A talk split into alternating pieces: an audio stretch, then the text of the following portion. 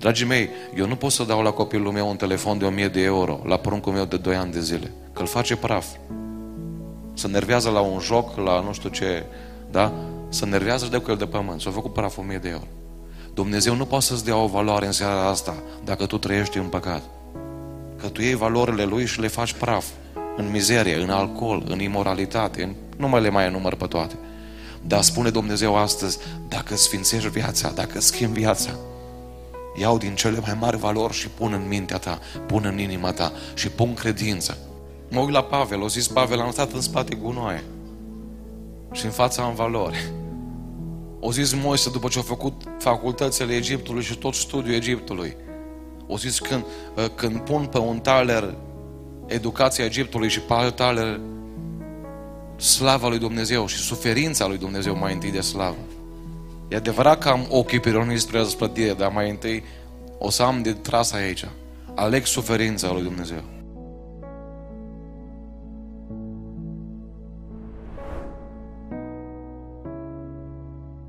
Dragii mei, trebuie să ne ridicăm în picioare, citesc un text din Luca, capitolul 12, pagina din Biblie 1005. Luca 12, începând cu versetul 16. Și le-a spus pilda aceasta țarina unui om bogat, rodit mult. Și el se gândea în sine și zicea, ce voi face, fiindcă nu mai am loc unde să-mi strâng roadele. Iată, a zis el, ce voi face, îmi voi strica grânarele și voi zidi altele mai mari. Acolo voi strânge toate roadele și toate bunătățile mele și voi zice sufletului meu, suflete, ai multe bunătăți strânse pentru mulți ani. Odihnește-te, mănâncă, bea și veselește-te. Dar Dumnezeu i-a zis, nebunule, chiar în noaptea aceasta ți se va cere înapoi sufletul și lucrurile pe care le-ai pregătit ale cui vor fi. Tot așa este și cu cel ce comori pentru el și nu se îmbogățește față de Dumnezeu. Amin. Vă invit să ocupați locurile. Dragii mei, am vorbit azi dimineață despre cum să-ți faci planuri pentru anul care vine și în această seară vreau să învățăm din Biblie cum putem să fim mai bogați pentru anul care vine. Așa că e un subiect care ne place. Numai că diferența va fi că nu voi vorbi despre valorile materiale. Mă gândeam azi dimineață când am aflat că bunicul meu a trecut în veșnicie la 92 de ani. Încercam să fac un calcul, să spun nimănui cam cu ce-o rămas, cam ce-o dus de aici din viața asta. Apartamentul, nu l-a dus cu el, avea un telefon din ăla micuț, nu l-a dus cu el, uh, nu a dus nimica cu el. Știți că mulți oameni știu să se pregătească de înmormântare. Bunicul meu și-a pus bani deoparte de ani de zile pentru înmormântare. Și-a luat groapa de ani de zile. De când a murit bunica mea, de vreo șapte sau opt ani. Însă bunicul meu știu să se pregătească și pentru moarte, nu numai pentru mormântare. Că sunt oameni care numai pentru mormântare și să se pregătească. Știți că multe din lucrurile pe care noi le adunăm sau pe care le strângem nu o să ne fie de niciun folos în ziua plecării noastre de aici? Nu o să aibă niciun folos. Eram la o mormântare și o soră o recitat o poezie care o, o vorbit mai mult decât orice predică și unul din versuri mi-a vorbit într-un mod deosebit și spunea un vers Haina morții nu are buzunar. Haina morții nu are buzunar.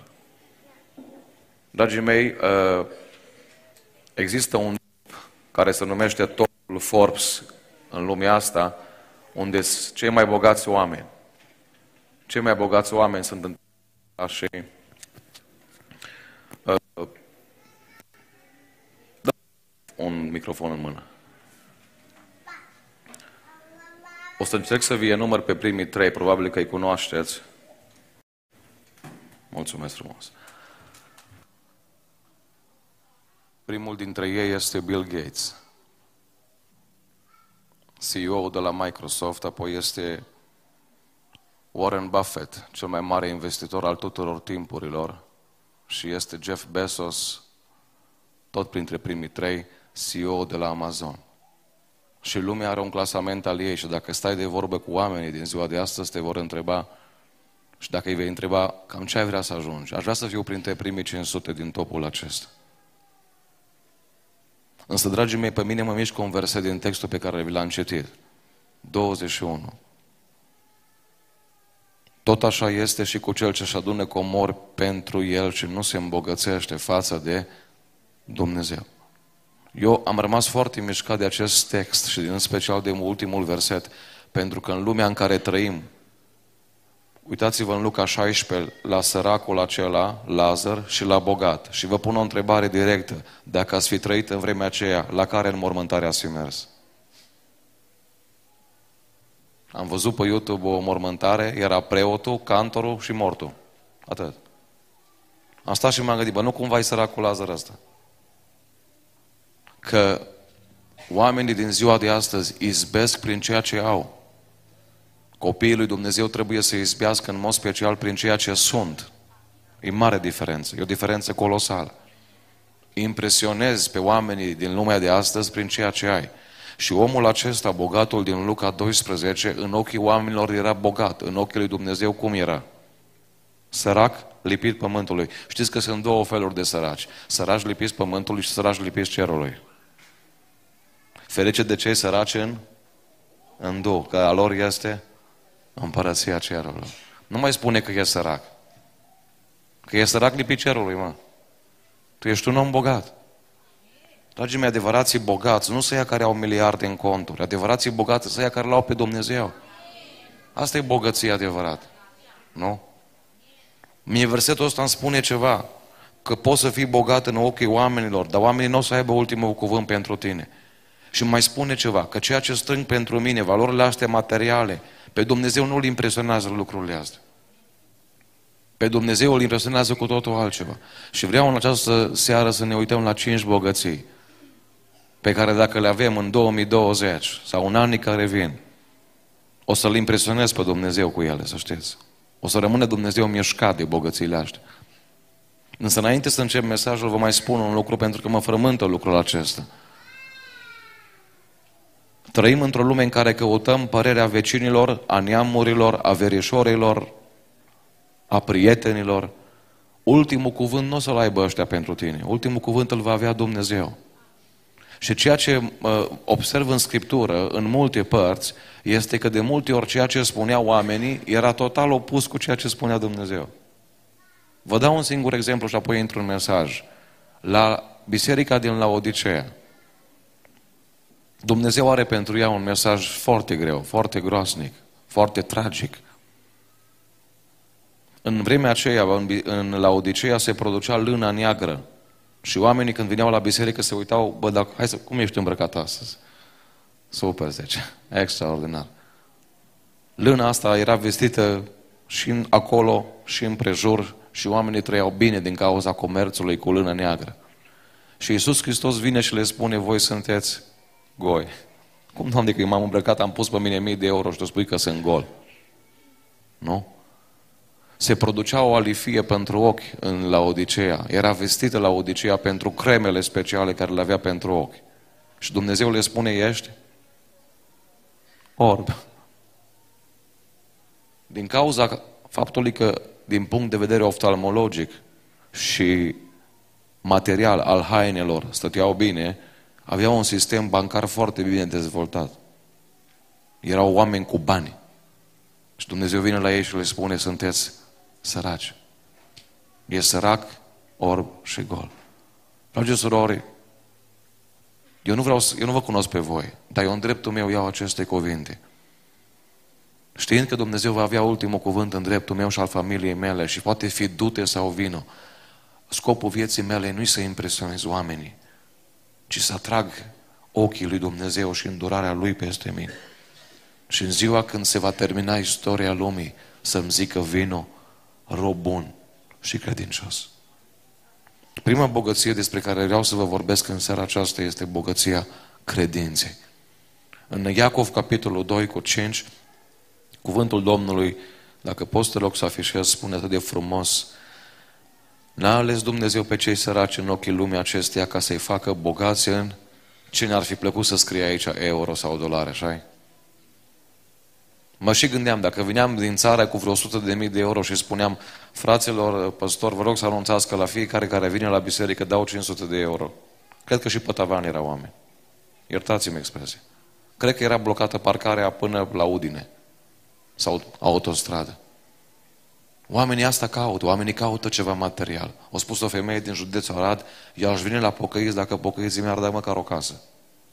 Nu. De la una în sus, nu zice. Măcar o casă să-mi dea. Nu. Dragii mei, auziți ce spune Iacov? Să-i facă bogați în credință. La un moment dat, cuvântul Domnului spune în 1 Petru 1 cu 7, încercarea credinței voastre, nu încercarea mai scumpă ca aurul, ci credința, încercarea credinței voastre, virgulă, cu mult mai scumpă decât, nu știu cât e în Italia un gram de aur. În România un gram de aur e 40 de euro. Și Dumnezeu vine și spune astăzi că un gram de credință e mai valoroasă decât, e mai valo- are mai mare valoare decât un gram de aur. Te-ai gândit la lucrul ăsta vreodată? Numai că Biblia mai spune ceva.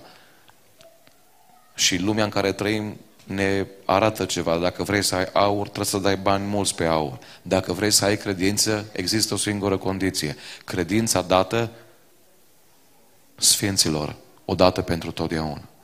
Dragii mei, eu nu pot să dau la copilul meu un telefon de 1000 de euro, la pruncul meu de 2 ani de zile, că îl face praf. să nervează la un joc, la nu știu ce, da? Să nervează de cu el de pământ. S-a făcut praf 1000 de euro. Dumnezeu nu poate să-ți dea o valoare în seara asta dacă tu trăiești în păcat. Că tu iei valorile lui și le faci praf. În mizerie, în alcool, în imoralitate, în... nu mai le mai enumăr pe toate. Dar spune Dumnezeu astăzi, dacă sfințești viața, dacă schimbi viața, iau din cele mai mari valori și pun în mintea ta, pun în inima ta și pun credință. Bun, dar cum trebuie să păstrez credința asta? Că dacă iau aur, nu? Cu mine, nu-l pun pe bord, încui mașina și mă duc în Kaufland sau în Lidl sau în Aldi. Las aurul pe bord acolo, N-am, nu trebuie să am grijă de el, nu. Îl iai safe și îl pui într-un safe, nu? Fiecare lucru, dragii mei, din lumea asta trebuie păstrat, nu doar primit. Că mulți au primit Duhul Sfânt, dar nu mai au Duhul Sfânt. Mulți au primit o haină albă în ziua, în ziua botezului, dar nu au haina aia albă. Ă, îi spune Pavel lui Timotei, păstrează credința și un cuget curat sau într-un cuget curat. Dacă ai 100 de euro, nu îi pui afară în curte, că vine ploaia și te face praf. Îi pui în pormoneu, pentru că în pormoneu sau în cont banii își păstrează valoarea. Dacă ai o porță de mâncare și vrei să mănânci din ea și mâine, o pui în frigider, nu o scoți în curte sau în stradă, că se alterează. Mâncarea are un loc unde pentru o anumită perioadă își păstrează proprietățile fizice și poți să o folosești din nou. Ai un costum, îl pui pe un numeraș acasă ca să te poți folosi de el și peste două, trei săptămâni sau două, trei luni. Dacă vrei credința care e primită de la Dumnezeu să aibă biruință în viața ta, să-și păstreze valoarea, ea trebuie păstrată într-un cuget curat. Și spun, Doamne, ajută-ne la asta. Dragii mei, ă, nu știu câți dintre dumneavoastră doriți bogăția asta în această seară. E foarte greu pentru noi ca predicatori să vorbim despre ea. Pentru că e un lucru care nu se vede. Trăim într-o lume care se bazează pe ceea ce vede. Nimeni dintre voi n-ați cumpărat o mașină și a spus, mă, eu vă trimit banii, voi dați mașina, trimiteți-o pe curieră. Vedem noi. Nu. Ai vrut să o vezi mai întâi. Nimeni dintre voi n-ați cumpărat un apartament sau o casă fără să semnați pentru ea. Nimeni dintre voi nu v-ați angajat la vreun patron care vă zis, băi, eu te plătesc, dar nu semnăm niciun act. Dar uite, pe cuvântul meu că te plătesc. Dar n-am nevoie de cuvântul tău, eu am nevoie de un act. Trăim într-o lume care tot ceea ce face, face prin vedere. Pentru aia credința e greu de explicat. Dar are o valoare imensă pentru că într-o lume care merge prin vedere, Dumnezeu spune, dacă mă urmezi pe mine, tu trebuie să mergi prin nevedere sau prin invizibil, să zic așa. Mie mi-a fost ușor să mă căsătoresc cu soția mea în ziua anunții, când m-am uitat la ea, am văzut-o, da? Ne-am cunoscut, ne-am am vorbit despre planurile care le avem împreună. Nu a fost, băi, nu-i nimeni lângă mine, dar eu semnez. Da? Cu, cu, nu știu cu cine, dar hai să vedem. Nu. Ei bine, la apa botezului exact asta se întâmplă. Tu cobori în apa botezului și spune Pavel, v-am logodit. În apa botezului are loc o logodnă, nunta are loc în cer. Da? Problema e că botezul pentru mulți pare o nebunie. Pentru că tu spui, îl urmează, îl urmează, dar, dar unde îl vezi? Nu-l văd, dar eu îl urmează. Crezi în el, cred, dar îl vezi, nu-l văd. Tocmai asta, dragii mei, e valoarea credinței. Că într-o lume a materialismului noi trăim cu valorile spirituale în noi și când toată lumea asta va lua foc și va fi uh, uh, sfărâmată de Dumnezeu și va fi transformată în cenușă, credința asta care o am mă va înălța într-o zi la cer. Pentru aia spune Biblia, voi credeți în El fără să-L fi văzut. Știți că diavolul, dragii mei, urlă de ciudă dacă aș putea folosi cuvântul ăsta? Pentru că Dumnezeu prin noi, prin frații din Mansuie, prin frații din România și din alte biserici, va demonstra diavolului într-o zi că el, deși a văzut Ierusalimul, deși a văzut străzile de aur, deși a văzut cerul, deși a fost dirijor de cor acolo, deși a văzut lucrurile astea, au căzut de acolo, prin voința lui proprie, prin nemulțumire și mândrie. Și Dumnezeu îi demonstrează, duc în cer oameni care nu au văzut ce ai văzut tu, dar m-au crezut pe cuvânt, au acceptat jertfa mea și într-o zi vor ajunge de unde tu ai căzut. Și mulțumesc Domnului pentru credința asta. Pentru aia martiri au putut sta și știu martiri și am citit în istoria martirilor oameni care au întins mâna când, au, când s-au, s-au prins focul. Și au zis, ard aici un minut, două, trei minute, dar nu ard o veșnicie, ci stau cu Dumnezeu o veșnicie. Mă, dar de unde ai credința asta? Oameni care în arenele romane au fost uciși de lei. Ce credeți că i-au ținut? Banul? Credința. Spune cântarea, credința mea eu o zidesc. Ascultă-mă, nu o să poți să ții credința vie, fără părtășie cu biserica, cu oamenii care cred la fel. Nu o să poți să ții credința vie fără Duhul Sfânt, care lucrează împreună cu credința ta la pregătirea ta ca să fii mireasă într-o zi. Pentru că vreau să vă mai spun ceva între logodnă și căsătorie, încă te mai poți răzgândi. Eu știu băiat în țară, nu-i demn de lucrul ăsta. Nu au făcut un lucru frumos, dar au rupt trei logodne până acum. S-au răzgândit. Și diavolul știe că nu în apa botezului ți-a asigurată mântuirea. Tu ai primit mântuirea atunci, dar Biblia spune în Corinteni, dacă rămâneți în ea. Eu pot să primesc o mașină frumoasă și să intru cu ea în stâlp a doua zi. Pa, ă, diavolul știe că până în ziua morții eu te pot face să te răzgândești. Și pentru aia, marile atacuri ale diavolului vin la nivelul minții. Depresie, întrebări, oare Dumnezeu mai există? Uite că este cancer, uite că este boală în viața mea. Păi dacă Dumnezeu mă iubește, de ce mă mers copilul în lume? Dragii mei, ascultați-mă, diavolul prin toate lucrurile astea vrea să ne testeze fidelitatea noastră față de Dumnezeu. Și Dumnezeu îi spune, îți dau voie, îți dau voie să-i faci prafa asta, să faci asta, să faci asta, să iei sănătatea ca și la Iov. Eu îți demonstrez că El continuă să mă iubească. Și dacă nu continuă să mă iubească, înseamnă că nu are credință adevărată. Înseamnă că totul a fost un sentiment, un fals. Ceva de două minute, de trei minute, de o oră, de o zi, de un an. Cântarea spune, credința mea eu o zidesc pe cuvântul sfânt și ceresc. Altceva trece ca spuma, Hristos ca stâncă în veci va sta. Prin credință au murit toți aceștia. Îmi doresc astăzi, Doamne, lasă bogăția asta în noi. Nu e vizibilă, nu pot să vin, eu nu pot să vă arăt, uite cum arată credința. Dar mă uit la oameni care în cele mai grele momente au rămas în picioare. Știți că cei mai sfinți oameni pe care îi cunosc sunt cei mai încercați oameni? Cei mai testați oameni de Dumnezeu? Eu nu o să vă spun asta, dacă vă pocăiți, haideți la noi la pocăiți, că o să vă meargă totul bine. Eu vreau să vă spun asta și ceva clar. Dacă vă pocăiți, o să vă meargă multe lucruri rele. O să aveți multe probleme în viața asta, dar Dumnezeu va fi cu tine în problemele astea. E mare diferență printre a trece în, printr-un deces cu Dumnezeu sau fără Dumnezeu. În a trece prin pierderea locului de muncă cu Dumnezeu sau fără Dumnezeu. E mare diferență. În lume veți avea necazuri, dar îndrăzniți că eu am biruit lumea. Îți mulțumim, Doamne, pentru că e mare care ne-o faci. Lasă în seara asta credința să lucreze în inima ta, accept-o ca o valoare, dar păstrează-o, pune preț pe ea. Doi, o a doua bogăție, dragii mei, pe care Biblia ne, ne recomandă și mi-aș dori să o avem fiecare dintre noi, este, o găsim în Coloseni, capitolul 2 cu 2. Tot ceea ce spun vreau să demonstrez Bibliei, pentru că nu părerea mea contează, ci contează cuvântul lui Dumnezeu. Coloseni 2 cu 2. Pentru ca să li se îmbărbăteze inimile, să fie uniți în dragoste și să capete toate bogățiile cui? Plinătății de pricepere, adică bogățiile înțelepciunii.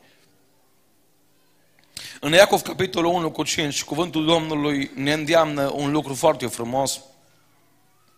Dacă vreunia dintre voi îi lipsește înțelepciunea să o ceară de la Dumnezeu care dă tuturor câte un picuri pe an. Nu așa scrie? Care dă tuturor cu mână largă și fără mustrare și ea îi va fi dată. Dragii mei, vă rog frumos să nu confundați înțelepciunea cu inteligența. Un om poate să ajungă inteligent prin cunoaștere, e foarte bun la geografie, foarte bun la istorie. Îți poate spune toți domnitorii României în ultimii 500 de ani, da? Ăla ai inteligență. Pentru aia nu trebuie să citești Biblia. Poți să fie foarte bun la matematică, la chimie, să știe tabelul Mendeleev pe de rost. Asta e inteligență. Printr-o cunoaștere, prin cărți, prin scris, prin citit, prin educație. Vor fi oameni care vor au premiul Nobel și nu o să ajungă în cer. Aia e inteligență. Înțelepciunea e cu totul altceva. Înțelepciunea, dragii mei, e o calitate care vine de la Dumnezeu din cer și îți dă putere să separi binele de rău și să alegi binele. Să separi blestemul de binecuvântare și să alegi binecuvântarea. Să separi viața de moarte și să alegi viața. Doamne, ajută-ne să facem lucrul acesta. Avem nevoie, dragii mei, de înțelepciune în alegerile zilnice în deciziile pe care le luăm, cum spuneam azi dimineață, în planurile pe care le facem. Ai nevoie și am nevoie de înțelepciune. Eu încă n-am primit niciun bilet la învon la mine la biserică care să spună așa, fraților, sor, eu mă numesc sora X, da? Îmi vorbesc de bilet care să scrie clar. Sau bărbatul X. Și am nevoie de înțelepciune. Vă rog să vă rugați pentru mine. Noi tot pentru diabet ne rugăm și pentru cancer, și pentru tensiune, și pentru variece. Dragii mei, ascultați-mă. Se poate merge cu diabet în cer. Se poate merge. Dar nu poți să mergi în cer cu minciună, nu poți să mergi în cer cu păcat, nu poți să mergi în cer cu haina pătată. Tu ai nevoie, cea mai mare nevoie care noi avem în viața asta e nevoia de înțelepciune. Să știu când să tac și să vorbesc. Mă uit la copilul meu, are doi ani jumate, Lucas încă nu vorbește. Numai da sau nu. Mai mult spune nu decât da. Mă uit, îi trebuie 2-3 ani până învață să se vorbească. Și știți ce m-am gândit? Că îi trebuie o viață întreagă și îmi trebuie o viață întreagă să învăț să tac. Că multe necazuri spune în proverbe, cine își păzește limba, își păzește sufletul de multe necazuri. Tă dăm vina pe diavolul, că să și spere diavolul de câte ori îl facem vinovat. Uneori noi suntem vinovați, dragii mei. Și am nevoie să știu că dacă nu lăsam mesajul ăla pe WhatsApp și nu o bârfiam pe aia la ăla sau la aia, nu făceam necazul și conflictul ăla mare, nu? Care ți arde casa acum. Și îți mai dau un sfat, dacă arde casa, nu pune benzină pe foc. Iar vin cu argumente. Cu cât îi aperi mai mult, cu atât ești mai vinovat. Nu? Pune apă, pune cuvântul Domnului acolo. Sau taci. Avem nevoie, dragii mei, de înțelepciune. Să știu când să vorbesc, să știu când să tac. Nu? Să știu, eu tare mult mi-aș dori așa să, să, să gândesc cum gândește Dumnezeu. Vă dau un exemplu. Eram într-o biserică din Oltenia, oameni îmbrăcați săraci în ultimul hal. Oameni care n-au o educație foarte multă, în zona aceea în special. Ați fost și voi, poate unii. Și mă uitam la ei și spuneam, bă, săraci de ăștia. Și vine două sfânt și îmi spune, ăștia săraci, în ochii tăi e săraci, mă. În ochii noștri sunt bogați. Am zis, Doamne, cum să fie bogați? Și au zis, o să vezi la rugăciune, că nu era început încă programul. O să vezi cum se roagă oamenii ăștia. Știți cum se ruga, dragii mei? Mă fă mie rușine, că eram slujitor și nu mă rugam ca ei. Cu lacrimi, în alte limbi, coboră două sfânt acolo prezent. Și am zis, Doamne, mă simt așa prost, că eu calculez după vedere, după, cântăresc după ochi și tu cântărești altcumva. O zis Duhul Sfânt, uite-te cum spun amin la predică, uite-te cum spun aleluia, uite-te cât de mult își doresc să audă cuvântul meu. Ei sunt bogați în ochii mei, mă. Tu ai spus că săraci. Nu, ei sunt bogați. Dragii mei, m-aș bucura, nu știu, mi-aș dori foarte mult să am înțelepciunea asta. Să calculez cum calculează Dumnezeu. Să fac alegeri cum, fac, cum Dumnezeu alege. Să, să, dacă ar fi să evaluez un caz, să le evaluez cum Dumnezeu îl evaluează. Nu? Care dintre tineri de aici sau adolescenții care sunt la, la liceu sau la facultate ai curajul să scrii pe foaie că unul e mai mare ca o mie? Nu, nici, nu, nici nu-ți recomand asta. Știți că sunt situații în Biblie când unul e mai mare ca o mie? Mai mult faci o zi în casa ta decât o mie în altă parte. Îi spune asta la un matematician, că te înjură. Nu poți să-i spui, că el nu priceput. Nu? Mă gândesc altă situație, un, repede, unde, unde numai înțelepciunea lui Dumnezeu putea calcula corect. Mergeau ăștia la templu și în vremea aceea erau case de schimb și Biblia spune despre ele. Acolo la intrarea templu, da? în curtea templului, erau case de schimb și mereau bogații, atunci nu erau bani de hârtie cum sunt acum la noi. Erau monezi. Și schimbau monede de valoare mare în monede de valoare mică, ca să aibă mult mărunțiș la ei. Și făceau lucrul acesta și apoi mereau undeva în față, la templu, unde erau niște ligheane. Numai că de la intrare unde stăteau ăștia care evaluau situația până la ligheanele alea, nu se vedea exact. Când tu ridicai banii ăia, nu se vedeau exact ce erau, mari sau mici, dar se auzea gălăgie multă. Și atunci scopul era să pui mult ca să impresionezi pe oameni. Și cei care au fost acolo, ucenicii, s-au uitat. Mă, dacă tot pus ăștia, mă. Dacă ar fi avut telefoane, numai blițuri ai fi auzit. Ăștia, ăștia, dacă i-aș avea pe ăștia în biserică, ai face treabă cu oamenii ăștia. Da? Și la urmă de tot vine o femeie văduvă. Vreau să pun o întrebare. Care dintre voi ați făcut greșeala să vă luați toți banii de acasă cu voi în seara asta? Doamne fer, Doamne, îi pun cumva din greșeală la colect. Nu? Au pățit un frate în România, au vrut să pună 5 lei și au pus 50 lei. Zice, mă, îmi pare rău, că am 5 lei ai pus, ai liniștit, în locul Doamnei tot 5 lei au fost. Da? Dar eu dacă eram în locul văduvei, meream la fratele păstor. Frate, vă, frate păstor, mai pus pe lista văduvelor. Că știi că nu așa spune în Biblie, nu? Nu. Dragii mei, femeia asta avea deja bogăția despre care vă vorbeam. Avea bogăția credinței. Nu mai am ulei și făină mâine, nu mai am nimic în frigider, nu mai am nimic. Eu pun ultimii bani la colectă din casa mea.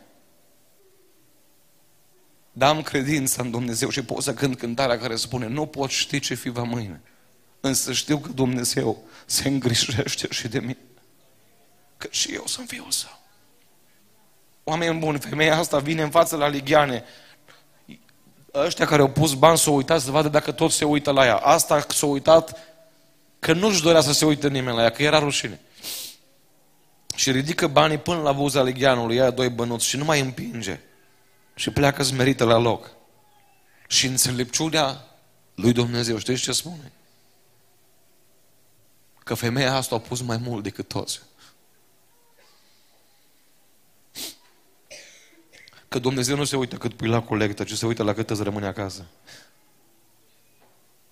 50 de euro poate să fie o sumă foarte mare de pus la colectă dacă ia toți banii care ai acasă. De dacă ai acasă 30 de mii de euro, așa că nu e mult 50 de euro. Ați înțeles acum? N-ai vrea să ai înțelepciunea asta. Mă uit la Pavel, o zis Pavel, am stat în spate gunoaie și în fața am valori. O zis Moise după ce a făcut facultățile Egiptului și tot studiul Egiptului. O zis când, ă, când pun pe un taler educația Egiptului și pe alt taler slava lui Dumnezeu și suferința lui Dumnezeu mai întâi de slavă. E adevărat că am ochii pironiți spre răsplătire, dar mai întâi o să am de tras aici. Aleg suferința lui Dumnezeu. Ce înțelepciune, dragii mei! Mă rog astăzi Dumnezeu să ne dea înțelepciunea aceasta. Trei. O altă bogăție despre care vreau să amintesc în această seară este bogăția harurilor la prular lui Dumnezeu. Bogăția harului sau bogăția harurilor, pentru că Biblia vorbește despre mai multe haruri în Biblie. Și vreau să vă spun, dragii mei, că de primul har, harul purtării de grijă a lui Dumnezeu, au toți oamenii parte. Azi dimineața Duhul Sfânt ne vorbea aici și vorbeam acasă cu soția unde am fost cazați după ce am plecat de aici. Că ni se pare normal să fim, fim sănătoși, să avem copii lângă noi. Cine știe câte accidente nici măcar n-am văzut că Dumnezeu ne-a scăpat de ele. Exact cum spus Domnul prin prorocie. Dați-mi voie să vă citesc ceva, să vedeți anul acesta câte s-au întâmplat în lume. Potrivit statisticilor de pe un site serios, 23.000 de oameni au murit de foame numai astăzi. 23.000 de oameni. 805 milioane de oameni anul acesta n-au avut acces la o sursă de apă potabilă. 259.000 de mame au murit la naștere anul acesta. Și mamele noastre sunt între noi. Și au născut copii cu bine. 7,8 milioane de oameni au murit de cancer anul ăsta. Și eu sunt în viață și tu ești în viață. Un milion de oameni s-au sinucis anul acesta. Și tinerii noștri sunt în biserică botezați cu Duhul Sfânt și cu speranță. Și un milion de un milion de sinucideri pe globul pământesc. 1,2 milioane de morți în accidente rutiere. Și Dumnezeu a păzit mașina mea și familia mea și mașina ta și casa ta. 7,2 milioane de copii morți de la 5 ani în jos. Eu am 3 de la 5 ani în jos care sunt în viață și doi peste 5 ani. Cu fost o mână care o purtat de grijă. 40 de milioane de avorturi anul acesta pe glob. 40 de milioane.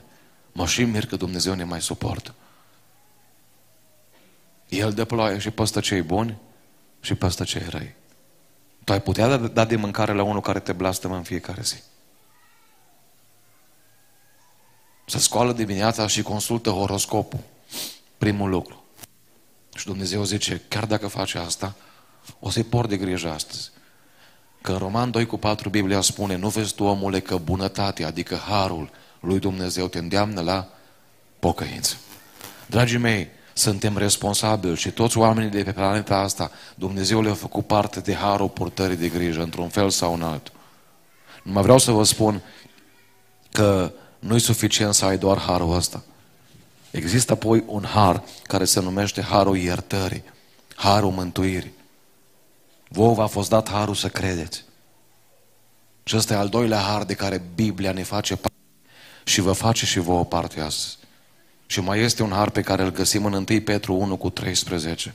Și aștept, încă, încă n-am avut parte de harul ăsta, dar îl aștept și cred că împreună cu mine îl așteptați și voi. Ascultați ce spune Biblia aici. De aceea încinziți-vă coapsele minții voastre, fiți treji și puneți-vă toată nădejdea în harul care va fi adus la arătarea lui Isus Hristos. Ai tu bogățiile astea? Ai prima bogăție a primului har, o ai. Niciun om de pe planeta asta nu va putea spune, Doamne, nu mi te-ai arătat. Ba da, ți-am arătat că am spus ficatului tău care are peste 500 de funcții în organism să lucreze încă. Am spus inimii tale care probabil s-o săturat să mai bate, am spus să mai bată încă. Știți ce mă doare? Că copiii cred în Moș Crăciun și oamenii mari nu cred în Dumnezeu. Nu vă doare lucrul ăsta. Apropo, hai să vă zic ceva ce am pățit acasă la noi. Nu știu de ce Duhul Sfânt îmi spune să spun asta. Poate sunt aici oameni care au nevoie de lecția asta. Săptămâna trecută au venit copiii mei entuziasmați de la grădiniță și de la școală. Tati zice, în sfârșit vreau să spun că există Moș Nicolae. Au venit să ne învețe pe noi, au venit să învețe puiul găină.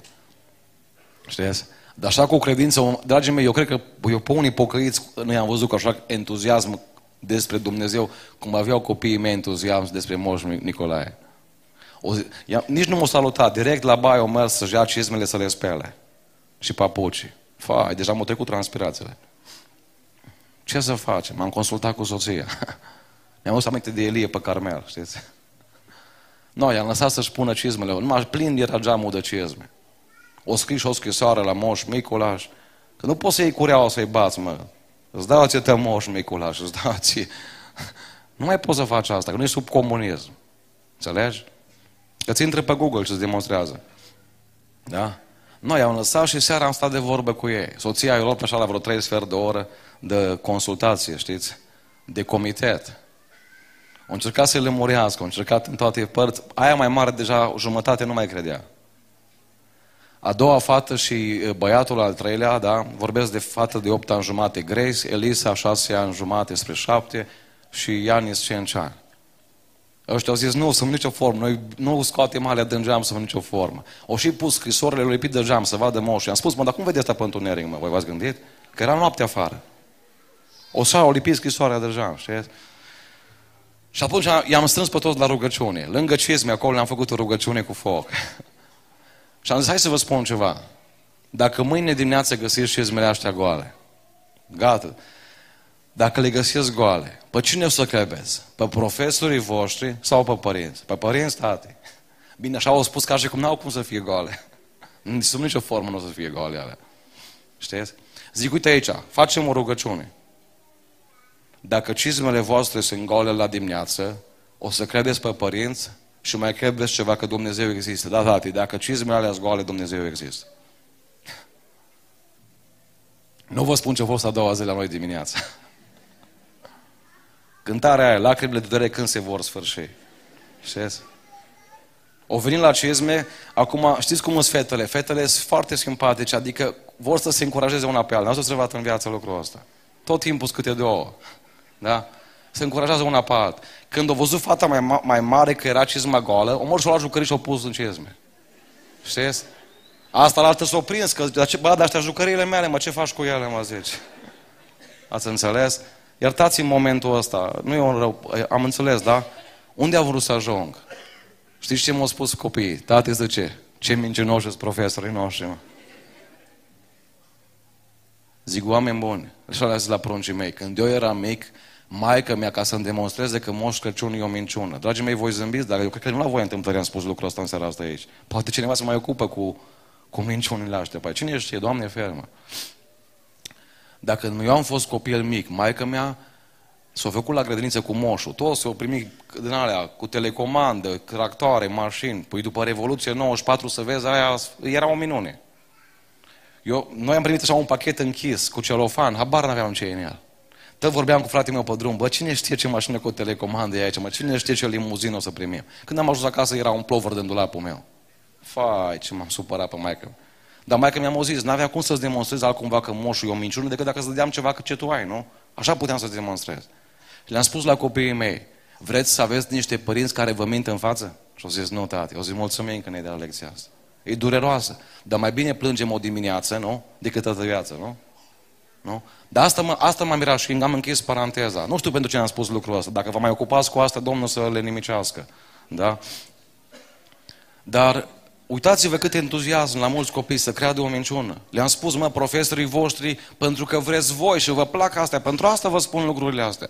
Și la oameni mari le spui despre Dumnezeu și nu vor să priceapă, nu vor să înțeleagă. N-ai vrea în această, uh, în această seară să spui, Doamne, am nevoie de harul Tău. Nu doar de harul purtării de grijă. Lasă-mi, te rog, și harul mântuirii și mai te rog frumos ceva. Lasă-mi și harul să te văd într-o zi față în față. Că atunci când va veni răpirea, dragii mei, harul care va fi adus, tot ce n-ai putut face tu, va face harul acela. Pentru că indiferent cât mă strădui eu în viață, nu pot să am chipul Domnului Isus, dragii mei. Și Biblia spune că trebuie să avem chipul ăsta. Dar în momentul când va suna arhanghelul cu trâmbița pe nori, va veni harul ăsta și ne va transforma și ne va face asemenea chipului lui Isus Hristos. Și când vom intra pe, pe străzile alea, pe porțile Ierusalimului, se vor mira îngerii. Mă, dar ce seamănă cu Domnul Isus, mă? Cum să nu semănăm? Că l-am urmat o viață întreagă. Slăvit să fie Domnul. O a patra bogăție pe care o amintesc și mă duc repede, Isaia capitolul 63 cu versetul 7. Isaia 63 cu 7. Voi vesti îndurările Domnului, faptele lui minunate.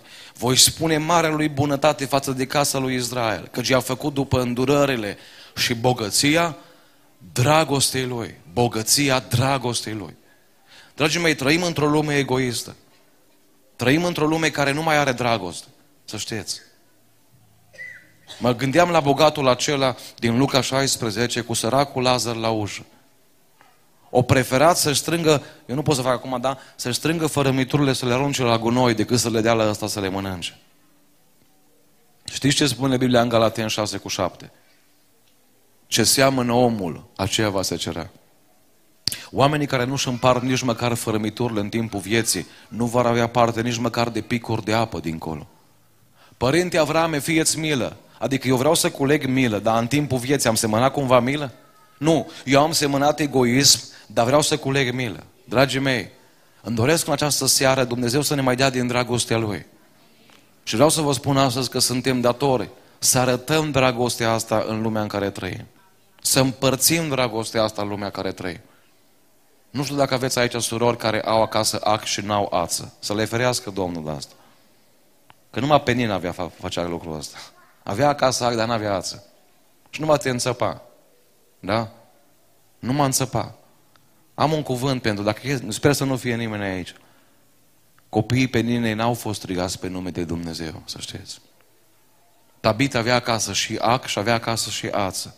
Și într-o zi când a venit Petru, s-a speriat ce era la intrare. Numai haine erau la intrare. Mă, dar ce cu haine? Ați făcut strângere pentru săraj, mă? Nu zice, asta l-a făcut Abita. Și nu vrem ca ea să plece dintre noi. Că dacă nu aveai batic, îți făcea tabita în numele Domnului 20, 30 de baticuri. Aveai fusta prea scurtă, în numele Domnului tabita lucra. Cred că dacă ar muri astăzi, cred că nu ne părea rău după ea, așa Sau la cât ți-ar părea rău? Uite că Mașa zice, e făcută de tabita. Avea acasă ac și ață. Ea nu putea să predice, ea nu putea să meargă în Africa în misiune. Dar o zis, ce pot, vreau să fac pentru Dumnezeu. Tu faci ceea ce poți cu ceea ce ai. Poate spui, mă, n-am nu știu ce dar urmare. Ceea ce ai, faci cu ceea ce ai. Ce ai făcut pentru Domnul ultima dată? Avem noi la biserică, dragii mei, o soră, o cheamă sora Ioana, la fiecare binecuvântare de copil vine cu o plasă în mână și m-am tot întrebat, mă, dar ce oare ce are în plasa aia, mă? Că tot merge cu plasa la finalul bisericii, la finalul programului și la familiile care au dus copiii la binecuvântare le dă un cadou. Până într-o zi când și eu cu soția am dus un copil la binecuvântare, vă dați seama, primul care, eu așa am așteptat să văd ce aduce sora Ioana. Știți? Că eu vă spun de ce am așteptat, să nu mă judecați greșit, că nu-s hapsând, cum se spune, după cadouri. Nu. Dar uh, sora Ioana are o problemă foarte mare de sănătate. Au fost la zeci, dacă nu la sute de doctori din România. Are probleme foarte mari cu ochii, îi curg ochii aproape în continuu. Nimeni nu i-a putut găsi nicio problemă, nimeni nu i-a putut găsi o soluție pentru boala care o are. Dacă sora Ioana lua 20 de euro și punea într-o plasă și dădea la cineva sau în, în mână, într-un plic, nu mă impresiona lucrul ăla. Lua din pensia ei, făcea lucrul ăsta. Dar ce m-a impresionat la sora Ioana când am ajuns acasă, am găsit un costum făcut de mână, tricotat de mână manual, de lână. Și am stat și m-am uitat, mă, fii atent, mă, feme, mă o, o femeie bolnavă, mă, își trimite soțul să-i cumpere lână din piață. Și stă săptămâni întregi și lucrează la costumul ăsta. Nu era mai ușor să dea un milion, 100 de lei, 20 de euro să pună într-un plic. Era mai ușor. Dar ea s-a gândit la răsplata veșnică. Și au zis, vreau cu ceea ce am să fac ceva pentru Dumnezeu. Dragii mei, într-o zi, știți și mi-a spus Domnul, ai crezut că biserica voastră e bogată, că aveți mixe de nu știu câte mii de euro. Nu. Biserica voastră e bogată că mai aveți oameni ca și sora Ioana. Când oamenii ăștia vor pleca, veți fi săraci. Eu cred că în biserica din Mansue sunt astfel de oameni. Noi cunoaștem. Am fost cu pastorul meu, uh, am început să facem vizite familiare, le, uh, în urmă cu trei săptămâni și am ajuns la, am început cu văduvele și cu bolnavi și am ajuns la o soră. Și sora asta, știți ce mi-a zis? O zis, frate Cristi, pentru cei 60 de oameni pentru care mă rog în fiecare zi, ești și tu. Eu nu pot să mă duc în Italia să predic. Eu nu pot să mă duc în Oltenia să împar pachete. Dar m-am uitat la covorul de lângă patul ei și era un covor bătătorit. Și cred că era mai bătătorit la de lângă pat decât la din baie. Că mai mult stătea pe genunchi decât în fața oglinzii. Tu unde stai mai mult? La o altă soră am întrebat-o pe o altă soră, uh, asta ca într-o paranteză, zic, uh, nu vă plictisiți, de 20 de ani văduvă, singur în apartament. Zice, cum să mă plictisesc? Am un televizor în cameră cu 66 de canale. Nu vă grăbiți să judecați, ascultați până la final. Zice, le-am văzut pe toate, acum le-am reluat la doua oară. Îți la canalul Ezechiel, zice. Ați înțeles sau nu? Am un televizor, 66 de canale are asta. Îți la canalul Ezechiel acum, a doua oară. A doua oară. Tu ai parcurs măcar prima oară. Dragii mei, îmi doresc astăzi ca Dumnezeu să pună dragostea Lui în noi. Și să împărțim și noi dragoste mai departe. Asta e scopul nostru. Da? Și în ultimul rând, și cu asta vreau să închei, mai este o bogăție frumoasă pe care Dumnezeu ne-o promite. Roman, capitolul 9, cu 23. Unde Biblia vorbește și nu mai deschid, poți să afișez dacă vrei, despre bogăția slavei Lui. Și într-o paranteză, Apostolul Pavel spune așa, despre noi vorbesc. Dragii mei, cea mai mare bogăție care ne așteaptă este cerul într-o zi. Când Iisus Hristos a plecat de pe pământ, a zis, merg să vă pregătesc un loc, ca acolo unde sunt eu, să fiți și voi. Nu ți dor de locul acela. Noi cântăm, mi așa de dor Iisuse după tine, dar hai să ne punem întrebarea, chiar ne este dor? Dragii mei, n-are cum să-ți fie dor decât dacă ai trimis ceva acolo înaintea ta, nu? Că faptele unora merg înainte, ale altora vin pe urmă, nu? Ai acolo comoara adevărată în cer, l-ai pe Iisus acolo? Ai pe Avram, Isaac și Iacov cu care doresc să te întâlnești? O zis Pavel în ultima lui scrisoare, în 2 Timotei, pe care o scris-o, o zis, am, am luptat lupta bună a credinței. Am păzit credința, m-am luptat lupta cea bună, mi-am sfârșit alergarea. Am o întrebare, Pavel, și eu pun la evangelizare întrebarea asta. Dacă mori în seara asta, unde mergi? Știți ce spun cei mai mulți? Dumnezeu știe. Habar n-au. Nu știu unde mă duc. Nu știu. Oameni buni, păi eu dacă plec de acasă să fac niște cumpărături și mi iau o plasă cu mine și mă îndrept spre mașină și vecinul mă întreabă, Domnul Cristi, unde mergi? Și eu spun, Dumnezeu știe. Ce spune el despre mine? Și am mii de posibilități unde să mă duc, am mii de locuri unde să mă duc. Eu îi spun, mă duc la cumpărători, mă duc la primărie, că am de plătit niște taxe. Dincolo ai numai două locuri. Tu știi unde mergi. Pavele, știi unde mergi? De acum mă așteaptă cu una pe care mi-o va da însuși Domnul Dumnezeu. Nu ți dor de cer. Un loc unde nu o să mai fie firme care fac încuietor la ușă. Nu o să mai fie firme care fac filamente pentru becuri. Nu o să mai fie nevoie de bec, că Dumnezeu ne va lumina. Nu o să mai fie factură la curent, nici la telefon. O să-L vezi față în față pe El. Nu ți-e dor de locul ăsta? Vă spuneam de bunica mea care a plecat în veșnicie cu vreo șapte ani în urmă. În ultimii cinci ani din viață a fost bolnavă de diabet. Și a început să vadă tot mai greu. Domnul i-a spus ca să o întărească că era foarte frică să nu orbească complet.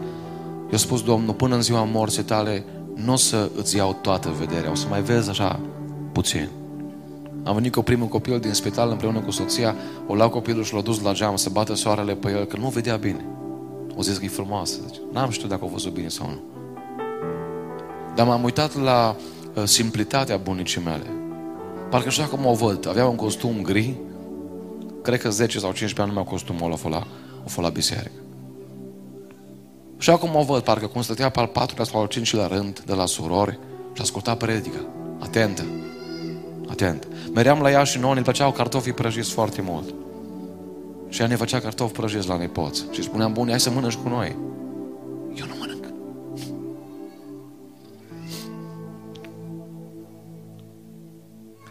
Eu am copii în lume încă. Eu nu pot să mănânc.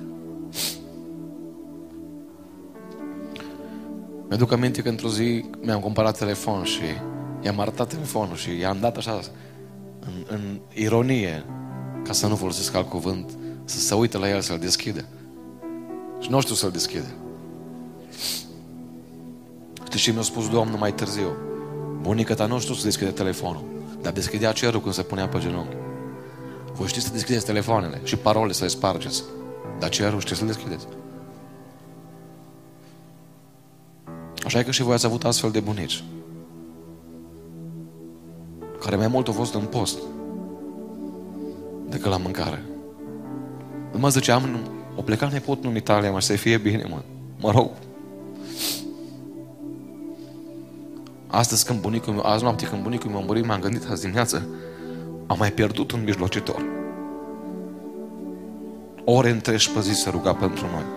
A tot citit bunicul, eu mi-aș bucura să știu măcar un sfert din cât o știu bunicul mă Biblie. Măcar un sfert să știu. Nu au zis, mă puneți-mi o tabletă cu ceva filme, mă, că mă plictisesc aici. 25 de ani pe cărucior, bunicul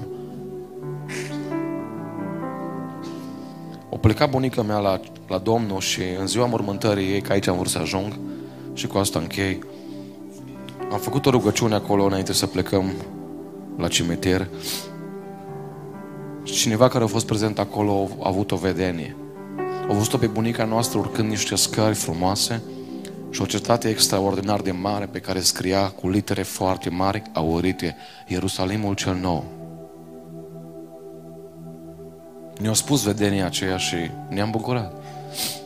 Și l-am întrebat pe acea persoană, am întrebat-o, n-ai vă observat, bunica mea era oarbă sau o vedea? Cum a fost?